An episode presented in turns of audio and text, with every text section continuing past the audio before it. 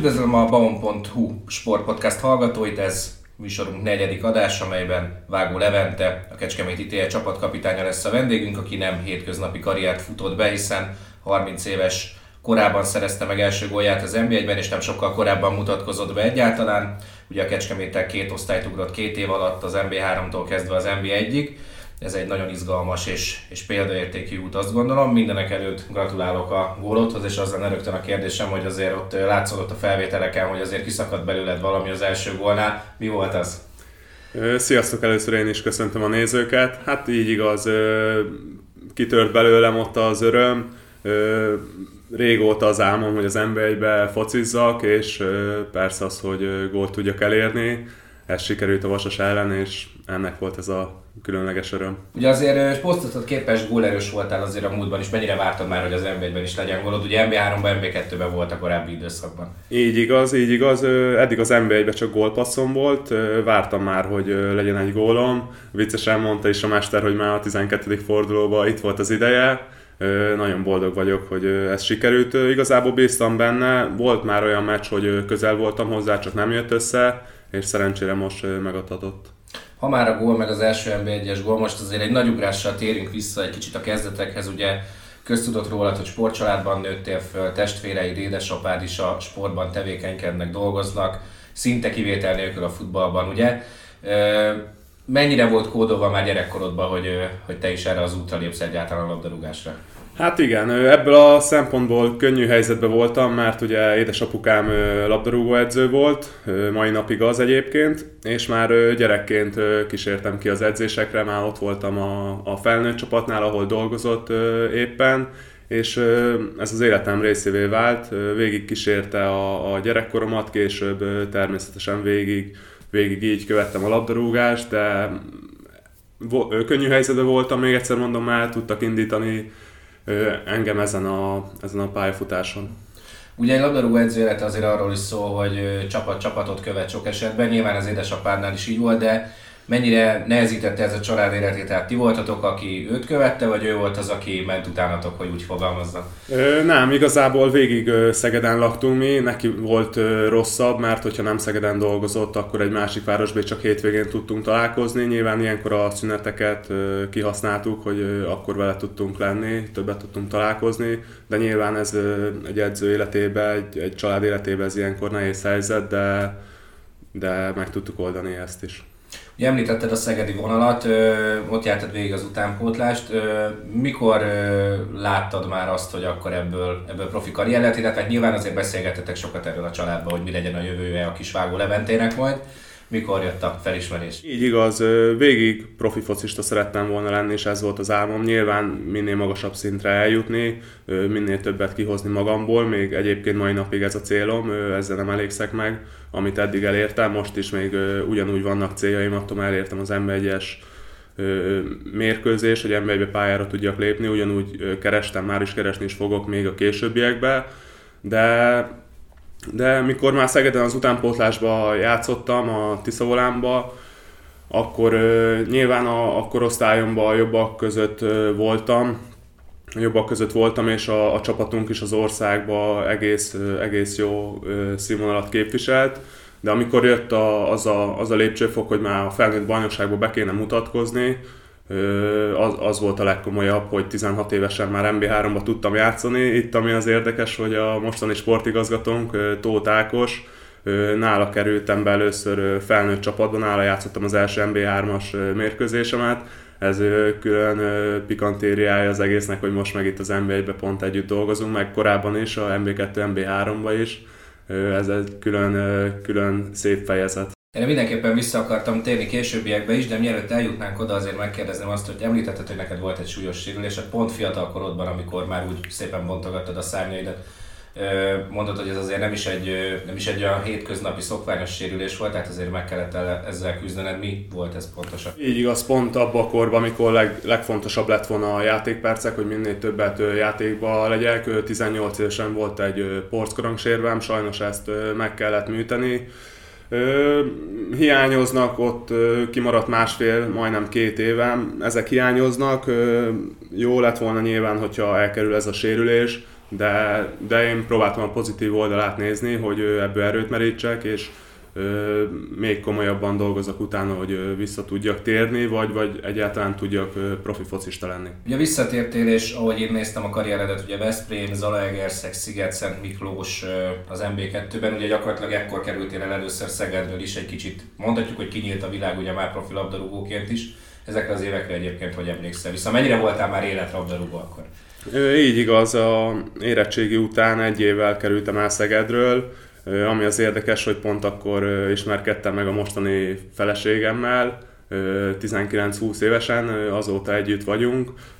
Az egy nagyon nehéz lépés volt, mert előtte csak Szegeden fociztam, és akkor váltani kellett, de én erre fel voltam készülve, hogy ilyen, ilyen ez a sportág, ilyen ez a, a profi sport, hogy nem mindig a adott helyen, az adott városodban tudsz sportolni és erre mentálisan felkészítettek is, a családban is volt már korábban ilyen, meg magam is felkészültem erre, és igen, az egy nehéz lépés szerintem mondhatni minden gyerek életébe, hogy el kell költöznöd otthonról, valaki, valaki még hamarabb elkölt, elköltözik, ugye, hogyha beszélünk itt most akadémiákról, vagy utánpótlás fociról, de mindenképpen az egy komoly lépcsőfok volt. Ugye kiemelném ebből a 2016-17-es szezont, amikor meg ugye visszatértél gyakorlatilag Szegedre, ugye a Szevol akkor feljutott az MB2-be, már csak azért is, hogy említetted, hogy Tótákossal már fiatalon is dolgoztál együtt, ugye ez is egy olyan időszak volt, ez a szegedi időszak, mikor ugye a Szevolt ő irányította, de a mostani Kecskemétből ugye a Grünwald Attillát, vagy a Búzási Petit említettem, aki akkor még csapattársad volt, nem erőléti edződ. Feltételezem azért ez egy fontos Fontos év volt a számodra, gondolom szerettétek volna, hogy a Szeged sikeres legyen és megragadjon az MB2-be, de mi hiányzott akkor még ez?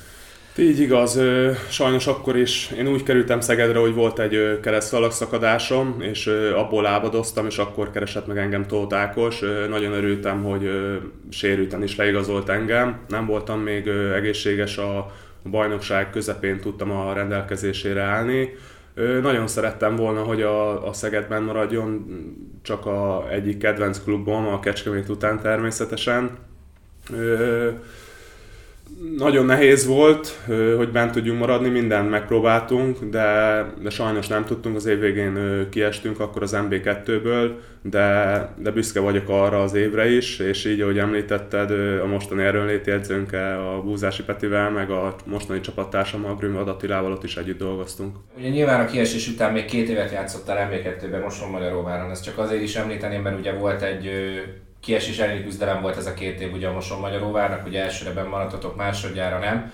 Ö, mégis akkor ugye az MB3 felé vetted az irányt Kecskemét felé.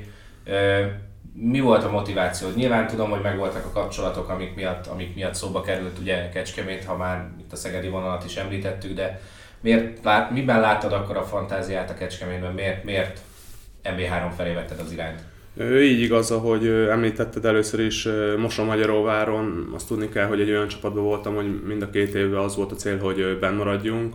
A kiesés ellen küzdöttünk, ez az első évben sikerült, sajnos a másodikban nem, de egy utólag picit rosszul hangzik, de boldog vagyok, hogy kiestünk, mert különben nem kerültem volna ide Kecskemétre.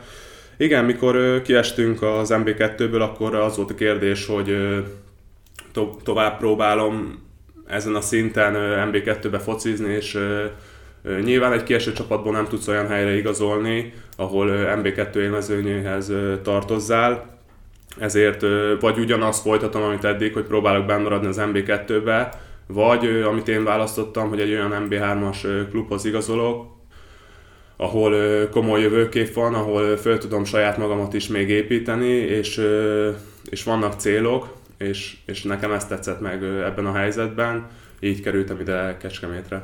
Nem járok távol az igazságtól, ha azt mondom, hogy az az első Kecskemét év az azért olyan rémálomszerű volt. Szerintem ezt is így éltétek meg.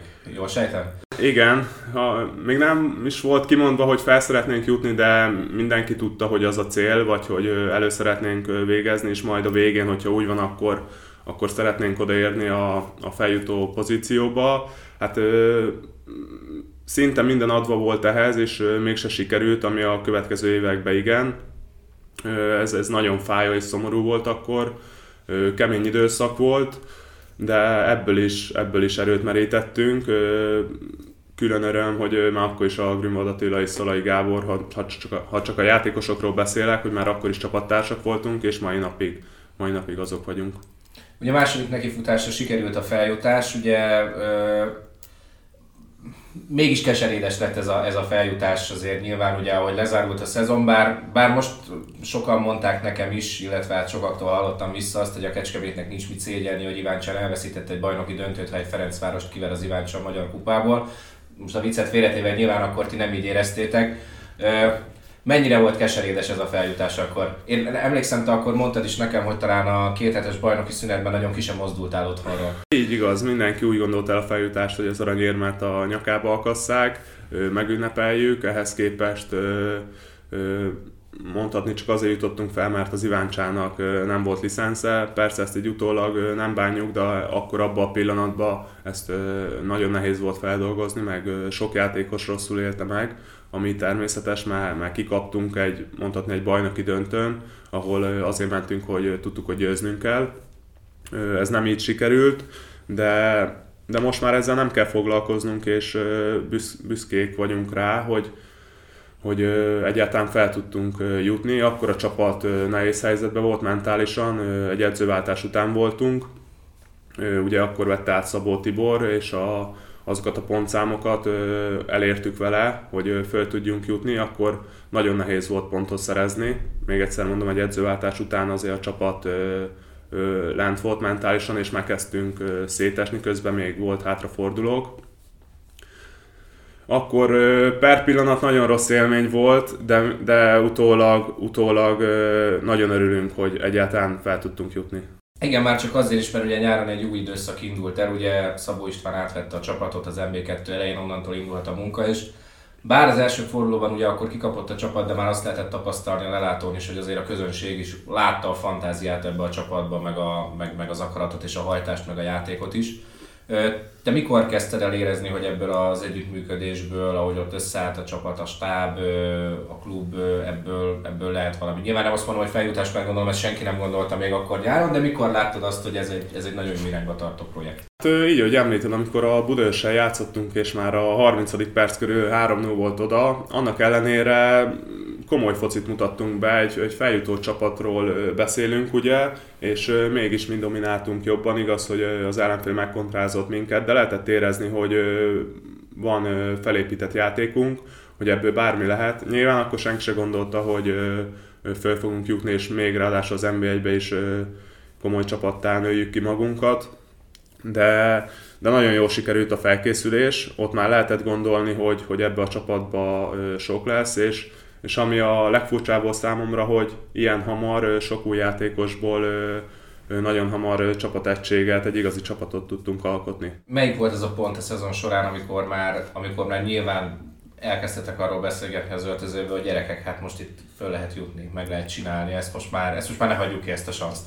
Nekem télen volt egy csapatmeeting, egy összetartás, pont itt Kecskemét mellett egy hotelba, és akkor a mester megkérdezte egyesével a játékosoktól, hogy, hogy ki mit gondol az első fél évről, mi a, a célja a jövőben, és, és akkor már sokan megfogalmazták azt, hogy, hogy ezt meg lehetne csinálni, és meg is tudjuk csinálni, mert érezzük magunkat annyira erősnek, és annyira egységesek vagyunk, és annyira javuló a, a tendenciánk az egész csapatnak, hogy itt egy óriási bravúrra föl lehetne jutni.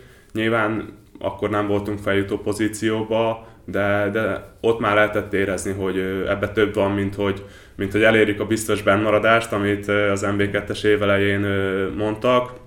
Ez szinte már tére, tére meg volt, már ezzel már nem kellett foglalkozni, és akkor próbáltunk új célokat állítani, saját magunk játékosok is, meg a vezetők is, és nekem azt tetszett a legjobban, hogy ott már hittünk magunkba, és ott már mertünk nagyot álmodni, hogy fel lehet jutni az NB1-be. Az Iváncsai 0-3 után az a 7-2-es siker, meg az a, az a fajta körítés, amit volt az NB2-es utolsó fordulóval feljutása, mennyire éreztél elégtétet? Mindenképpen bizonyítani szerettünk volna, meg ezt mindenki nevében mondhatom óriási bizonyítási vágy volt mindenkiben. Hogy érted meg egyébként a, a hajrát, meg, a, meg az öröm pillanatait egyáltalán, hiszen szerintem sokaknak, akik itt voltak, talán még az ünnepés pillanataiban sem fogták föl igazából, hogy mi történt. Nem, ez, ez felfoghatatlan tényleg. Ráadásul pont így zártuk a szezont, miattuk az MB2-nek a, a gólkirályát, az is óriási dolog szerintem. Ez mutatja, hogy milyen látványos futballt játszottunk de azt a napot szerintem senki nem fogja elfelejteni, az, az tényleg úgy sikerült, ahogy akartuk volna, ahogy szerettük volna, ellentétben ugye az előző évvel. Felejthetetlen lesz életünk végéig szerintem. Most azért menjünk végig az éveden, mert szerintem nagyon sokan irigyelnek. Ugye feljutottál először is a csapattal, utána bemutatkoztál az NB1-ben, legyőzted egy héten belül a Ferencvárost, hétközben apa lettél, a hét végén legyőztétek az Újpestet is, és most 30 éves lettél, ugye, és a 30. születés napodra szinte gyakorlatilag még egy gólt is rúgtál a, a Vasas ellen. Hát kellemes teher lehet feldolgozni ennyi sikerélményt egy évben, de Feltételezem 2022 mindig egy emlékezetes év lesz számodra. Így igaz. Ezeket, amiket felsoroltál most, hogyha ezt egy vagy két évvel ezelőtt mondod, akkor lehet kiröglek, és lehet azt mondom, hogy hülyéskedsz velem, de, de elképesztő, egy, egy álomvilág ez az egész. Nyilván akkor lesz, akkor lesz egy nagy egész, akkor leszünk elégedettek, hogyha pluszba ez mellé még hozzá tudjuk tenni, hogy évvégén benn maradtunk, és jövőre is NB1-be tudunk focizni, és NB1-es klub lesz a KTL. De igen, erre büszke vagyok, és, és megérte ennyit dolgozni érte. Ugye divat az újságírók meg a médiában dolgozók részéről megkérdezni, ha egy kecskeméti szakemberrel vagy játékostal találkoznak, már gyakorlatilag másfél éve, hogy mi ennek a, a csapatnak a titka. Ezt a kérdést nyilván így én sem hagyhatom ki csapatkapitányi szemszögből nézve, mi a titka ennek a kecskemétnek. Először is az, hogy nyugodtan ö, tudunk dolgozni, ö, van egy biztos háttér ö, garantálva, van egy ö, megfelelő ö, tulajdonosunk, ö, ez mellé jön a, a szakmai munka, amit a, a klubvezetők, a sportigazgató, és a ügyvezető is képvisel, és minden dolgozó, aki a Kecskemétnél ö, ö, van és persze jön a, a vezetőedző és a stábja, elképesztő, amit művelnek, igazából, és, és harmadjára a játékosok, hogy vannak jó focistáink, jó labdarúgók, és emellett jó emberek, és, és tényleg egy egységet tudunk alkotni. Hogyha így összegezni kéne, akkor ezeket említeném. Nyilván vannak még kisebb dolgok, hogy Jól sikerült mindig a felkészülésünk, mióta a szabómesterrel vagyunk, és reméljük most télen is jó lesz.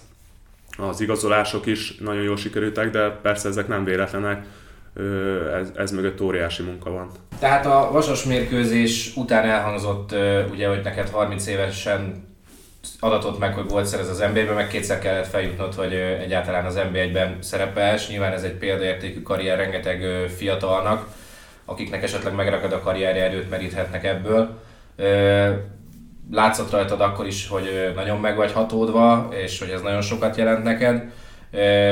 De mit jelent, és mit tudnál üzenni egyébként ezeknek a fiataloknak, hogy, hogy egyszerűek is átéljék ezt?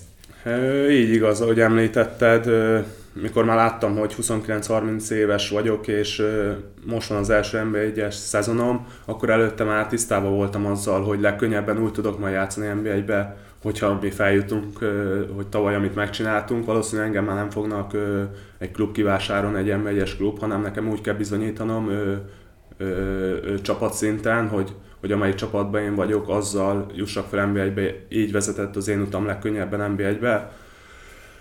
Sajnos nekem nem adatott meg az, hogy 20 évesen vagy, vagy még fiatalabban bemutatkozzak NB1-be, így hát nekem az maradt, amit említettem, hogy keményen kell dolgoznom, várnom kell a lehetőséget, hinnem kell benne, és hittem is, és ezt meg tudtuk csinálni. Nyilván ehhez kellett egy ilyen klub, aki ebben engem segített, és együtt feljutottunk, és, és ezt véghez tudtuk vinni. Itt jó néhány játékosnak az első NB1-es meccse, és az a jó, hogy szerintem sokan így gondolkoztunk, és azért valósult ez meg pont tegnap beszéltünk róla, hogy ugye az első meccsed még egy KTL Dabasdom volt az MB3-ban, nyilván teljesen más millióvel, mint mondjuk amikor egy Ferencváros ellen játszottatok itt.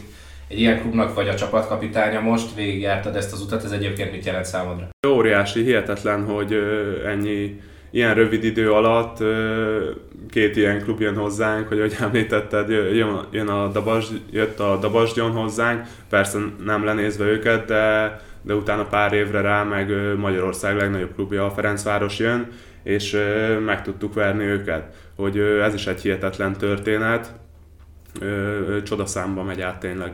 Hagyja magát a kérdés, hogy Vágó Levente hol látja magát a jövőben. Én ugye azért néztem a, a pályafutásodat, ugye az már biztos, hogy Kecskemét az a klub, ahol a felnőtt karrierednek a legtöbb idényét töltöd. Feltételezem, jól érzed magad Kecskeméten, főleg csapatkapitányként. Így igaz.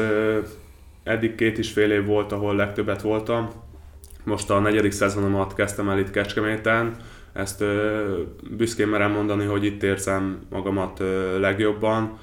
Ö, nekem megtiszteltetés, hogy itt tudok focizni, azt, hogy csapatkapitány tudok lenni, az ö, haba tortán, de szeretném, szeretnénk, meg szeretném én is, hogyha ez minél tovább így lenne.